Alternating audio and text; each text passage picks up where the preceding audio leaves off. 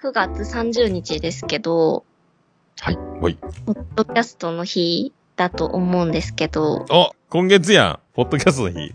忘れてましたね。な、もう、でも、10周年僕も無事迎えましたし、おばさんも5周年迎えましたし。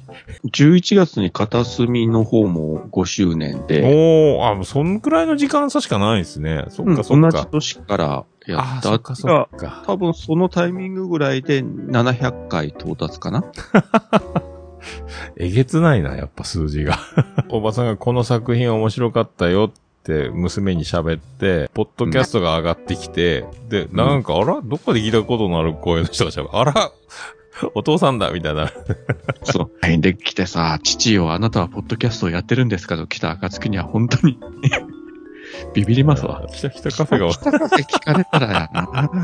ぜひ、必ず、マイクの前で喋って見る日をね、え実現させていただきたいと。 まあ、スマホがあればスマホに喋ればいいんでね。そうそうそう。はい。じゃあまた来月お願いします。また来月。また来月。